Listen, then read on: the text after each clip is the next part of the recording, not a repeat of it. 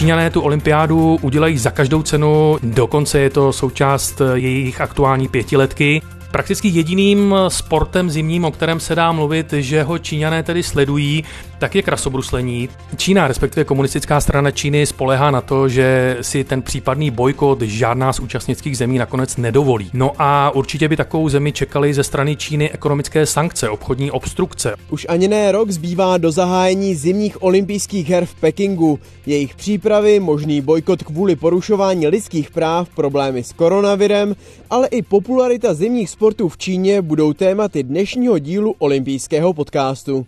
Posloucháte olympijský podcast Radiožurnálu.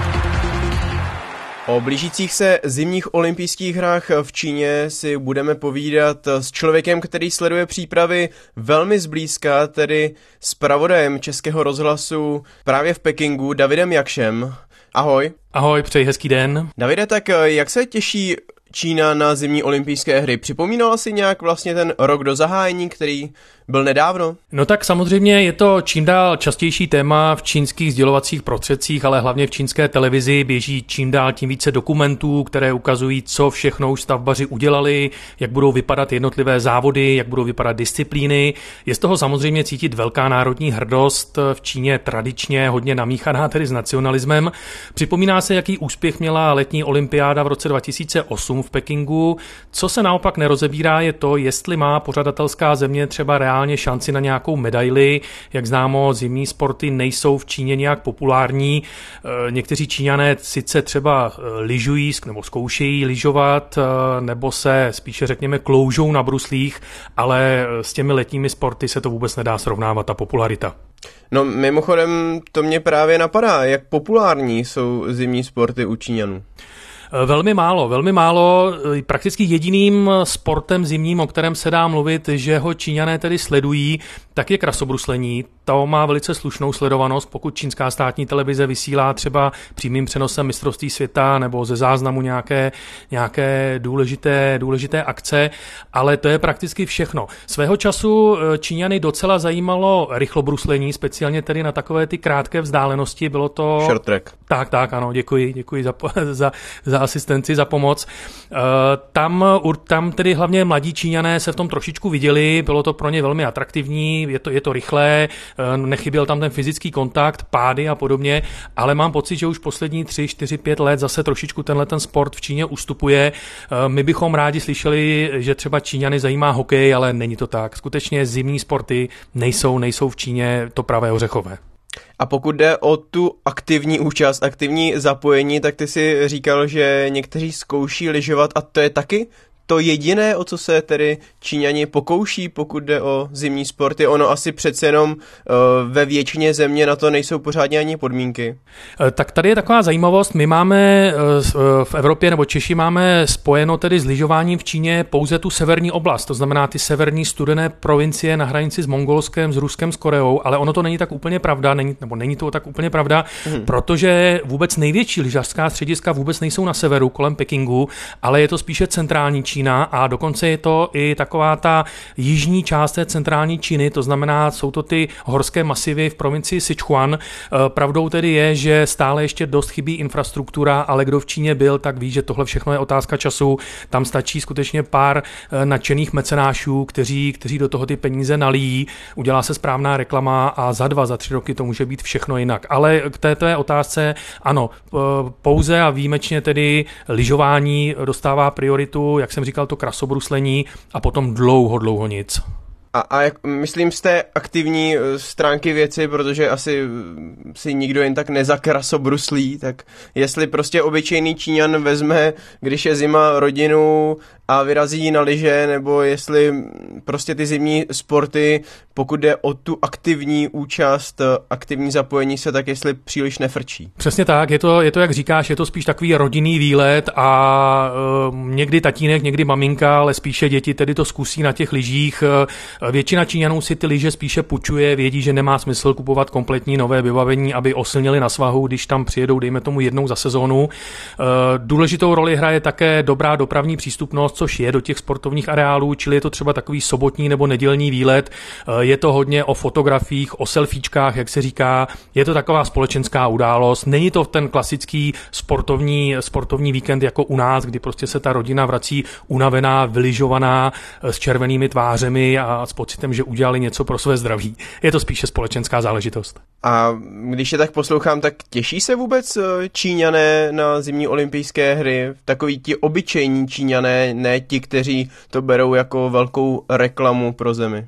Číňané se těší moc, protože i ti, kteří se o sport nezajímají, tak ty už to sám na začátku říkal, stále častěji se vlastně s tím tématem setkávají v televizi, v rádiu, v tištěných médiích, čili víc a víc jich tuší, že příští rok bude opravdu velká sportovní akce v jejich zemi. No ale oni to berou, to by nebyla Čína, oni to berou velmi prestižně, politicky. Já vím, že by neměla být ta olympiáda nikdy s politikou spojována, ale v Číně to tak prostě je. Je to velká taková jaksi událost pro to národní nebo spíše nacionalistické smýšlení celého národa. Číňanům se velmi povedla ta olympiáda letní v roce dva tisíce osm, která byla logisticky mnohem náročnější, také mnohem finančně náročnější a dražší, čili oni si nepřipouštějí vůbec možnost, že by teď ta zimní neklapla, když tak dobře dopadla ta letní. Ano, tehdy to bylo bombastické, jak pojala Čína letní olympijské hry v roce dva tisíce osm. Mně napadá srovnání s Japonskem, které má letos hostit letní olympijské hry a podle průzkumu veřejného mínění je spousta tamních obyvatel proti tomu, aby letos v Tokiu byla olympiáda, tak dělají se podobné průzkumy v Číně? No tak jestli fyzicky skutečně někdo kontaktuje lidi, Číňany, a opravdu se jich ptá, těžko říct, ale konec konců proč ne, protože spousta Číňanů si sice třeba teď aktuálně myslí, že koronavirus do jejich země zavlekli cizinci, ale nicméně jejich vláda je prý natolik osvícená, že si dokázala s tímhletím problémem poradit a dneska je podle nich Čína světovým covidovým premiantem. Navíc oni tyhle průzkumy by ani v Číně nikoho moc nezajímaly, neměli by moc vypovídací hodnotu. Ty už to vlastně říkala, já taky. Prostě Čína se rozhodla, že udělá skvělou olympiádu, další olympiádu, teďka tedy, tedy zimní, no a já si troufám tvrdit, že jí to vyjde. Hmm. A ono asi v těch průzkumech by si málo kdo troufnul říct svůj osobní názor, ne? To je další věc, samozřejmě možná, že by ani postih nepřišel, protože ti, kdo by ho zpovídali a hlavně ti, kdo by potom ty výsledky prezentovali, to znamená ta tradičně velmi, velmi loajální čínská média, tak by ani ven vlastně tu, tu, tu negativní zprávu nepustila. Já si teď troufám říct, že by možná nebyla stoprocentní, nebo nebyl by stoprocentní souhlas s olympiádou, bylo by to třeba na čínské poměry devadesát osm celá pět procenta, ale teď, teď, teď samozřejmě spekuluji, to je jenom můj názor. Ty už to trochu naznačil, bylo by to vůbec pro čínskou národní hrdost přípustné, aby olympiáda v Pekingu z jakýchkoliv důvodů nebyla? Já si myslím, že jediné, co by mohlo tu olympiádu zastavit nebo třeba přesunout, tak by byla situace, která teď reálně hrozí v Tokiu. To znamená pořád ještě ne ten úplně vyhraný boj s nějakou nemocí, epidemií, pandemií a podobně. No a co se týká politických okolností v Číně, no tak to mě napadá snad jenom válečný stav nebo nějaký státní převrat, což je samozřejmě nesmysl v Číně. Jinak Číňané tu olympiádu udělají za každou cenu, je to ta věc prestiže, jak jsme říkali, dokonce je to součást jedné jejich aktuální pětiletky, no a je to v podstatě, je to vlastně součást toho, jak oni říkají, čínský sen, to znamená návrat Číny do těch starých, prastarých pozic světové velmoci a teď tedy chtějí samozřejmě, aby to byla i velmoc politická, ekonomická, no a ta olympiáda je velmi důležitou, takovým, takovým, takovým důležitým kamínkem té mozaiky. Olympijský podcast Radiožurnálu. Sport ze všech úhlů. Jak jsou na tom Číňani teď vlastně s přípravou sportovišť a veškerého toho zázemí pro olympijské hry? Mají s něčím komplikace nebo všechno jde po drátkách? No tak pokud by nějaké komplikace byly, už jsme to říkali, těžko by se dostávali ven na veřejnost. Jestli se nepletu, tak už loni na podzim Čína hlásila, že má v podstatě hotovo, že sportoviště jsou hotové. Oni tedy bohužel mají smůlu v tom, že je nemůžou vyzkoušet na nějakých závodech světového poháru nebo nějakém asijském mistrovství kvůli těm covidovým opatřením bezpečnostním, čili skočí do toho rovnou na olympiádě rovnýma nohama, ale oni to zvládnou, Číňané to zvládnou.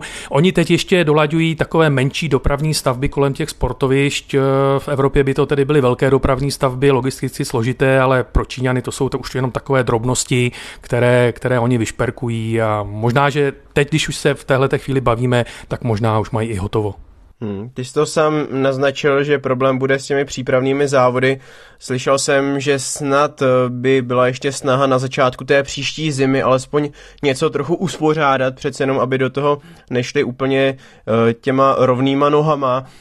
Nicméně, když ne sportovci, mohli jste třeba aspoň vy, novináři, vidět ty hotové stadiony, ty stavby, a nebo to je teď trošku pod pokličkou? No ona to právě všechno stopla ta pandemie, protože čínské úřady, ať už v Pekingu, anebo ty, ty regionální provinční vlády, tak uh, řekly, že budou velmi otevřené, nebo otevření tedy vůči zahraničním novinářům, že udělají na závěr takové velké prohlídky. Samozřejmě se chtěli pochlubit a mají čím, o tom žádná. No ale všechno to stopl právě koronavir, to znamená ty velmi přísné, přísné předpisy, neustále se opakující testy, navíc vlastně Peking má statut speciálního města, okolo už je to zase jiná provincie, čili ten pohyb, a jak známo, to posluchači si asi dobře pamatují, Peking vlastně zažil minulý rok několik lockdownů, celých předměstí, čtvrtí, i ta okolní provincie, čili vlastně nebyla šance se tam teď dostat, ale není to z důvodu, že by Číňané něco nechtěli ukazovat nebo tajit, ale prostě koronavir je proti, takže já se přiznám, že jsem zatím ta, ta olympijská sportoviště ještě neviděl. Takže předpokládám, že ani tou rychlodráhou z Pekingu do dvě stě dvacet kilometrů vzdálené oblasti Čang-ťákou, která bude hostit například biatlon, běžecké lyžování nebo snowboardové disciplíny, ses asi ještě nesvezl. Honzo, mimochodem perfektní výslovnost, ne, zatím ne, zatím ne, ne tedy ještě přímo po tomhle úseku, ale ona je to v podstatě takové jedno rameno, taková odbočka té čínské sítě vysokorychlostních železnic. Čína dokázala v podstatě za nějakých dvacet až dvacet pět let vybudovat přes třicet tisíc kilometrů vysokorychlostní železnice. Ta rychlost vlaku se tam pohybuje nad tři sta kilometrů v hodině, do roku dva tisíce padesát chtějí mít padesát tisíc kilometrů. No a jedno z těch ramen vede právě z Pekingu do té oblasti Čang-ťákou. To jsou nádherné scenérie horské. Já jsem nebyl, jak jsem říkal, nebyl jsem úplně až tam nahoře, byl jsem tak na polovině cesty, ale nebyl to tedy rychlovlák, byl to takový ten klasický pomalý kovboják, takový ten výletní vláček. Nicméně, pokud vlastně Evropan, potažmo Čech, přijede na olympiádu do Číny a bude to fanoušek železnic, tak speciálně bude z tohohle segmentu služeb úplně nadšený, protože Číňané umějí ty dopravní stavby jako málo kdo v Asii, speciálně železnice jsou jejich velkou chloubou. Ale ono je to podobné i s dálnicemi. Jiná věc je tedy, jací jsou potom ty Číňané řidiči, ale to už asi něco jiného. No, aby se ještě o účast na olympijských hrách nehlásil náš kolega moderátor Vojta Biterman, velký milovník železnic, toho by to určitě uchvátilo. To by byl ale... nadšený. Ale je to bezpečné v Číně takovéhle vysokorychlostní železnice? Jsou velmi bezpečné. Já si tedy vzpomínám, pokud mě paměť neklame, tak poslední skutečně velká, velká tragická nehoda, tak tam byla před nějakými deseti lety, možná ještě více. Na tom, na ten objem těch přepravených lidí, těch cestujících, toho materiálu, ten počet vypravených vlaků, ta frekvence, je to neuvěřitelné. Skutečně ta bezpečnost té železniční dopravy tak je v Číně, v Číně vynikající. Je to komfortní cestování, pravda, ta cena vlakové jízdenky už se v podstatě blíží ceně letenky. Zase na druhou stranu cestujete z centra do centra, čili odpadnou takové ty dvě hodin, dvouhodinové přesuny z centra města na letiště, odbavení a tak dále.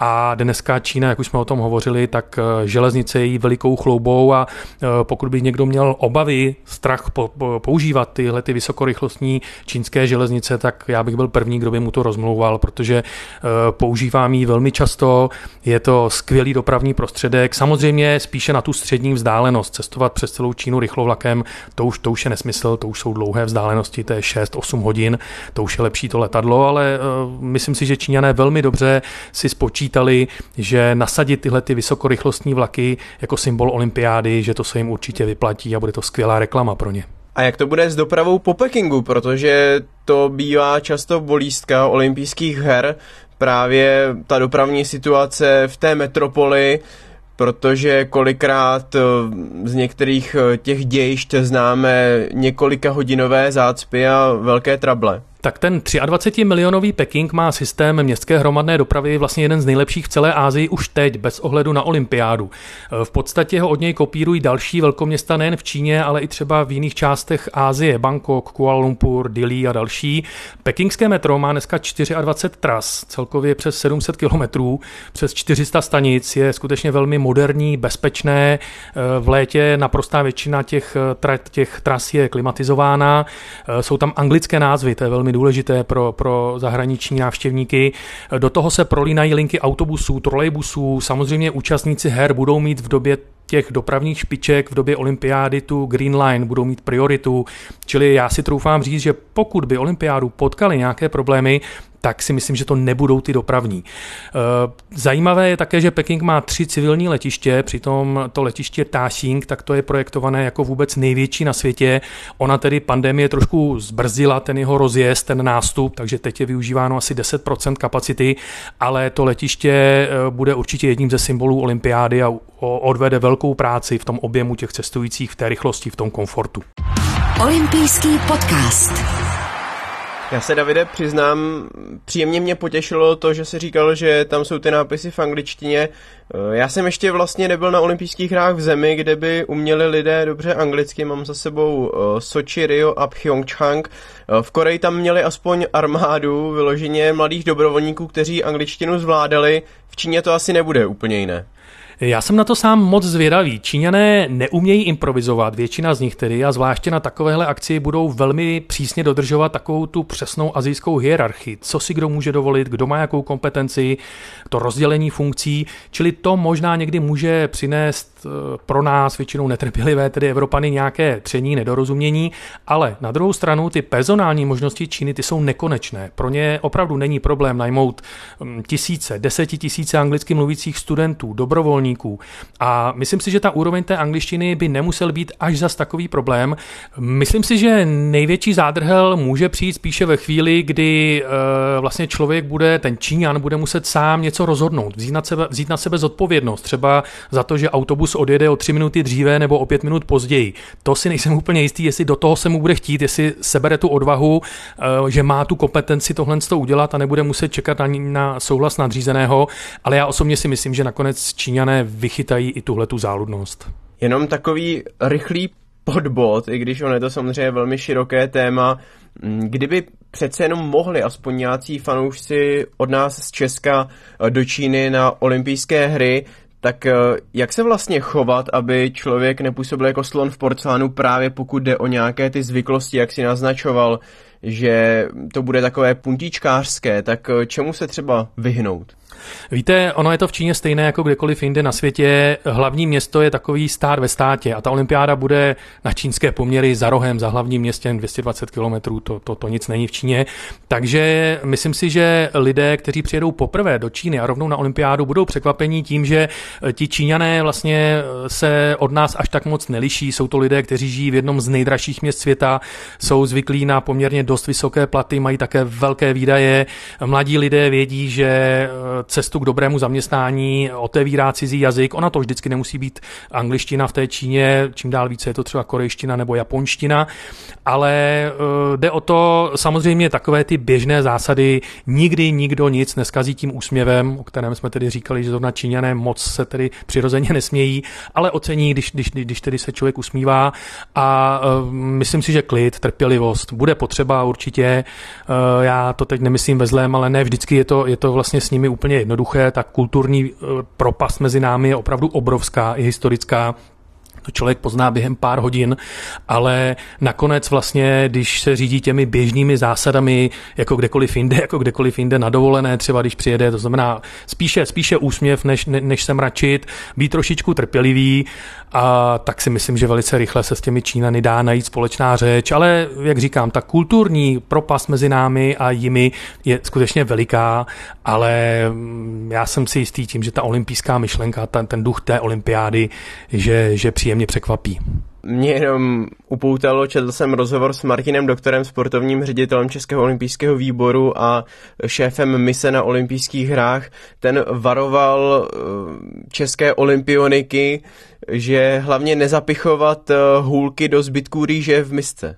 Ano, to je takový známý, zná, známé klišé, nicméně je to pravda, je toho, je toho víc, Číňané jsou extrémně pověrčiví, mimochodem já vím, že asi sportovci nebo čeští fanoušci na to nebudou mít čas a budou mít tam jiné starosti, ale když třeba vybíráte telefonní číslo v Číně, mobilní telefon, simku, můžete si vybrat, dají vám na výběr čísla, čísla, tak mnohem levnější jsou čísla, kde jsou čtyřky. Čím více čtyřek, tím je ta tím je ta simka levnější, protože čínská výslovnost čtyřky je stejná jako výslovnost slova smrt a je to tedy pověrčivost. To znamená, to je taková jedna z těch známých věcí, kromě těch hůlek, které zapíchlých do, do, do, do, hromady, do hromádky rýže. Stejné je to třeba s boucháním tyčinek o talíř nebo o misku. Říká se, že přivoláváte zlé síly, duchy a tak dále. Toho je spousta, spousta. Bude určitě převládat červená barva, červená rovná se čínská. Nejen ten optimismus, taková ta vitalita, ale zase i ochrana třeba proti zlým silám, neúspěchu a tak dále a tak dále. Toho je skutečně strašně moc, té, té jejich pověrčivosti. Posloucháte olympijský podcast Radiožurnálu. My už jsme to trochu nakousli, nicméně teď tedy podrobněji. Nakolik komplikuje přípravy her koronavirus? Tak nekomplikuje stavby sportovišť, nekomplikuje přípravu hotelů nebo infrastrukturu, ale Číňané se bojí v podstatě jedné jediné věci, aby tedy na začátku toho příštího roku pořád ještě nebyl svět tam, kde je teď. To znamená, že Čína samotná má nízká čísla, nebo to tedy alespoň tvrdí, no a země, odkud má přijet nejvíc sportovců a novinářů, takže Spojené státy, Evropa, také země Dálného východu, Japonsko, Jižní Korea, tak ty mezi tím pořád zápasí s vysokými čísly, s novými případy koronaviru, respektive nemoci covid devatenáct. Samozřejmě, že velmi Číňané spoléhají na zdárný průběh očkování. Čínská média masírují obyvatele ve dne v noci, že ten velký sportovní podnik nakonec nepřekazí tedy ani ta pandemie, ale co vím tedy z doslechu a co mi říkali i někteří čínští kolegové, skutečně stoprocentně si Číňané jistí nejsou, mají takové ty zdravé pochyby a, a mají starosti pochopitelně. Nejsou, nejsou úplně, jak se říká, free. Jak teď Čína zvládá pandemii? Jak je to třeba s očkováním? Tak v těchto dnech se Čína dostává do situace, že hlásí takových deset až dvacet případů denně. deset až dvacet případů na tu jedna celá pět miliardovou zemi. A je to, Davide, reálné, nebo si myslíš, že to je nesmysl? Samozřejmě je nad tím velký, velký otazník. Čína testuje daleko méně, než testovala na začátku té pandemie. Testuje daleko méně, než třeba některé okolní země, spíše směrem tedy na jih do těch teplejších částí Asie, směrem k rovníku. Já osobně si myslím, že se tedy těm číslům příliš moc věřit nedá, ale zase na druhou stranu, pokud vám někdo řekne dobře, tak dokažte, že to tak není, tak vy ani jako novinář a zahraniční už vůbec ne, nemáte moc možností, jak ty věrohodné informace získat. Nemáte, nemáte ty, ty zdroje, o které se můžete opřít, o které byste, za které byste dal ruku do ohně a mohl se třeba o ně opírat při nějaké konfrontaci s čínskými úřady. Jenom ještě bych možná dodal, že vlastně Čína dost zbrzdila to tempo, s jakým se připravovala na plošné očkování.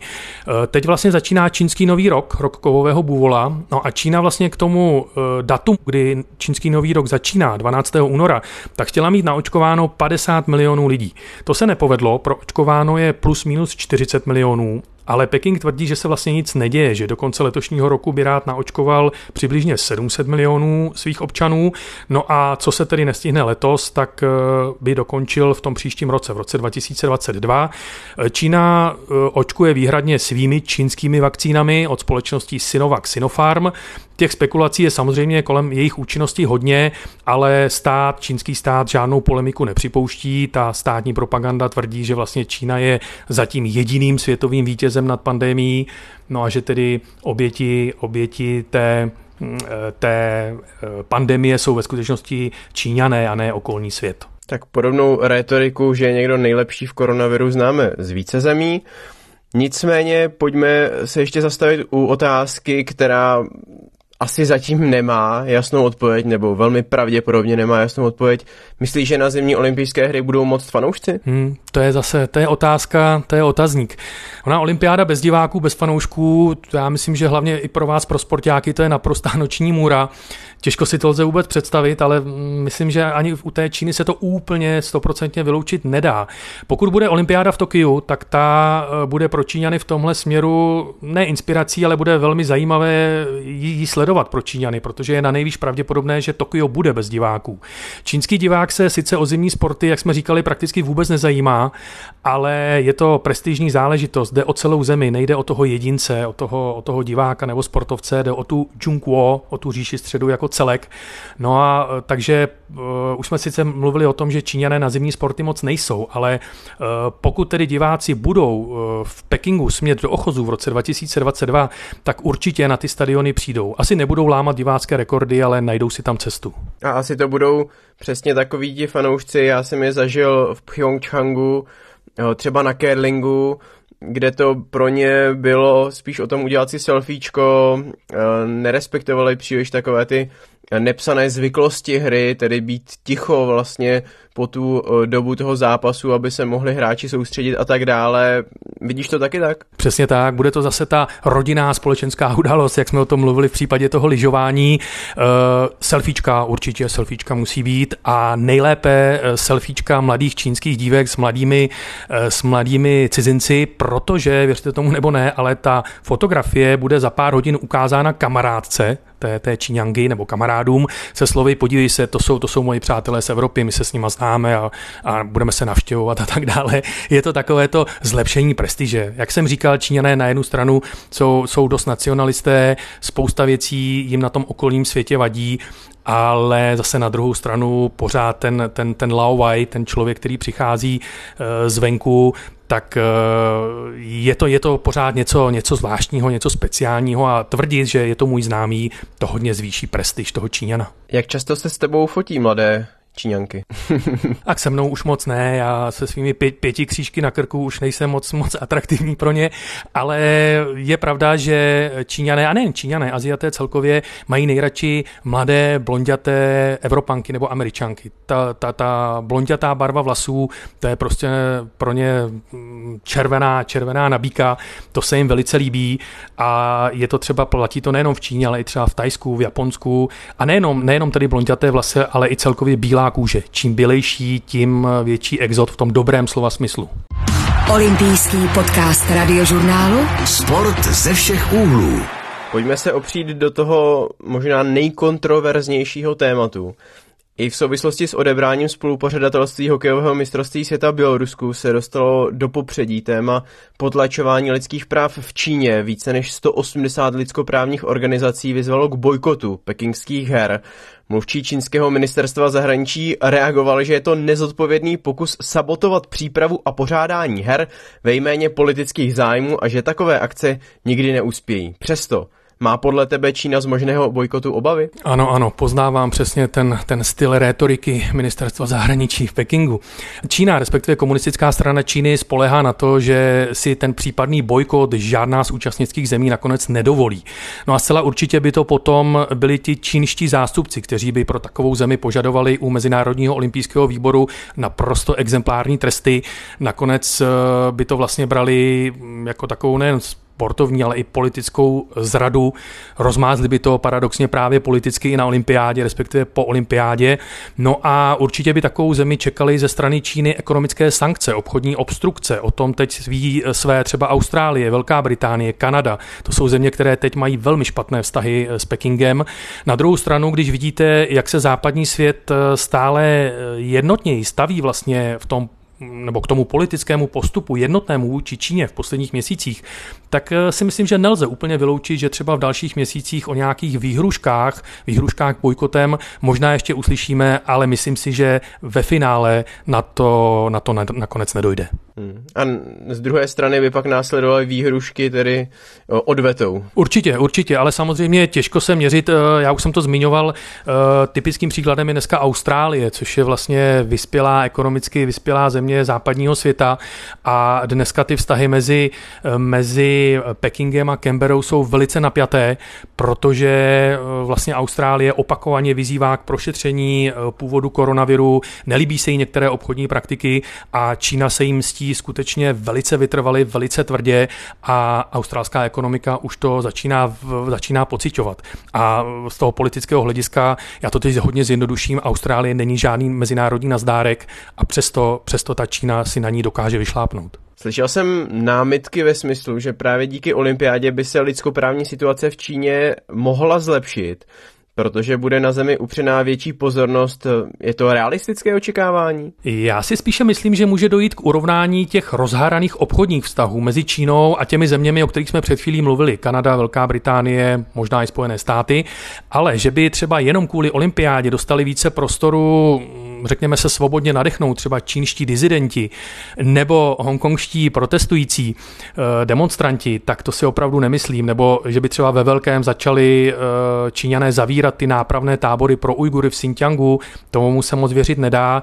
Ona totiž Čína má v rukách jednu vele důležitou zbraň a tu zbraní tam vlastně před lety vložili sami, sami Evropané, respektive tedy Západ, včetně Spojených států, a sice obchodní zájmy. Obrovské odbytiště pro německé automobilky, pro francouzská dopravní letadla, pro jaderné technologie, to všechno je Čína, to všechno je čínský trh. No a vlastně pokaždé, když Západ začne v těch čínských očích zlobit, tak Číňané tuhle zbraň vlastně aktivují. A Západ se toho mimořádně bojí, respektive tedy bojí se toho představenstva všech těch velkých francouzských, německých, britských firem, o kterých jsme před chvílí mluvili, čili ta Čína velmi dobře ví, že má, má na ten Západ nebo na Spojené státy poměrně účinnou ekonomickou páku. Takzvaná ekonomická diplomacie.